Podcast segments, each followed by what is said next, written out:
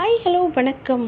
இப்போது காமனாக இருக்கக்கூடிய திங்ஸ் பொன்னியின் செல்வன் பற்றியும் ராவணன் மூவி பற்றியும் பார்க்க போகிறோம் இது என்னோட தனிப்பட்ட கருத்து. பார்த்தீங்கன்னா ராவணன் படமாகட்டும் பொன்னியின் செல்வன் படமாகட்டும் ரெண்டுமே directed by Maniratnam sir and music of course by இசைப்புயல் AR Rahman sir and beatable music காமனாக பார்த்தீங்கன்னா Vikram sir and Aishwarya Rai ma'am ரெண்டு படத்துலேயும் இருக்காங்க.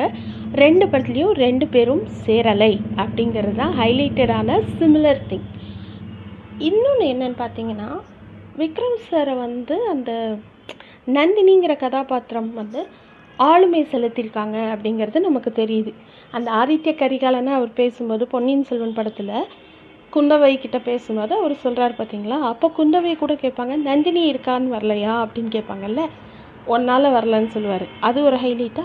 அதே மாதிரி ராவணன் படத்தில் அந்த மரத்துலேருந்து பொத்துன்னு கீழே விழும்போது ராவணனாக கன்சிடர் பண்ணக்கூடிய விக்ரம் சார் வந்து ஒரு மரத்தடியை எடுத்துக்கிட்டு சாரிங்க பேக்ரவுண்டில் கொஞ்சம் நாய்ஸாக இருக்குது ஆம்புலன்ஸ் போயிட்டுருக்கு.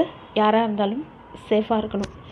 ஸோ அவர் வந்து அந்த மரத்தோட குச்சி வச்சுக்கிட்டு கூட்டிகிட்டு போவார் ஐஸ்வர்யா ராய் மேமை. ஸோ இதெல்லாம் இருக்கக்கூடிய சிமிலாரிட்டிஸ் அப்படின்னு நான் பார்க்குறேன். அதே மாதிரி தான் அந்த உசுரே போகுது உசுரே போகுது. அந்த பாட்டாகட்டும் சோழா சோழால வரக்கூடிய சில குறிப்பிட்ட வரிகளாகட்டும் ஐஸ்வர்யா ராய் மேமை டார்கெட் பண்ணி எழுதப்பட்ட வரிகள். Okay so Aishwarya Rai ma'am இல்லை அந்த கேரக்டர் ஓகே ஸோ இப்படி தான் இருக்குது இந்த சிமிலாரிட்டிஸ்ன்னு நான் நினைக்கிறேன். உங்களுக்கு ஏதாவது சிமிலாரிட்டிஸ் தெரிஞ்சால் கூட நீங்கள் என் கூட ஷேர் பண்ணலாம். Thank you for listening stay safe